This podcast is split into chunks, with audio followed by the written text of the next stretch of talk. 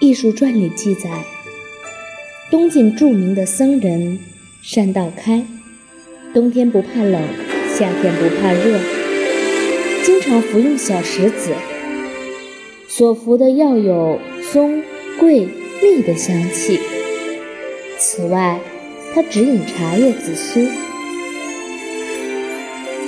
释道该的《续明僧传》云：南朝宋时的和尚法尧，本姓杨，河东人，永嘉年间过江，在武康小山寺遇见了沈台真、清真君，年纪很老了，用饮茶当饭。永明中。皇上下令，无心官吏隆重地把他送进京城。那时他年纪已经七十有九了。宋的《姜氏家传》说，姜叔，字应元，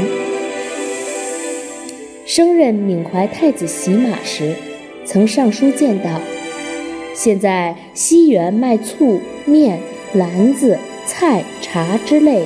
有损国家体面，记载了江统的一个上书，认为西园卖东西不成体统。闵怀太子是晋惠帝的太子，被假皇后害死，谥号为闵怀。洗马是个官名，是太子的属官之一。宋录里说，新安人王子鸾。王子上到八公山拜访谭记道人，道人设茶招待他们。子上品尝后，赞叹说：“这是甘露啊，怎么能说是茶呢？”王威有杂诗云：“静悄悄，关上高阁的门，冷清清，大厦空荡荡。”等你呀，你竟迟迟不来，失望啊！且去饮茶解怀。王威是南北朝时刘宋的文学家、书画家。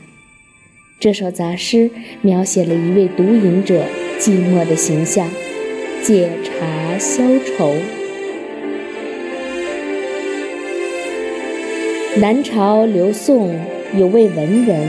名叫鲍昭，他的妹妹鲍令辉也是个才女，还写有一篇《乡民赋》，只可惜这篇赋现在已经见不到了。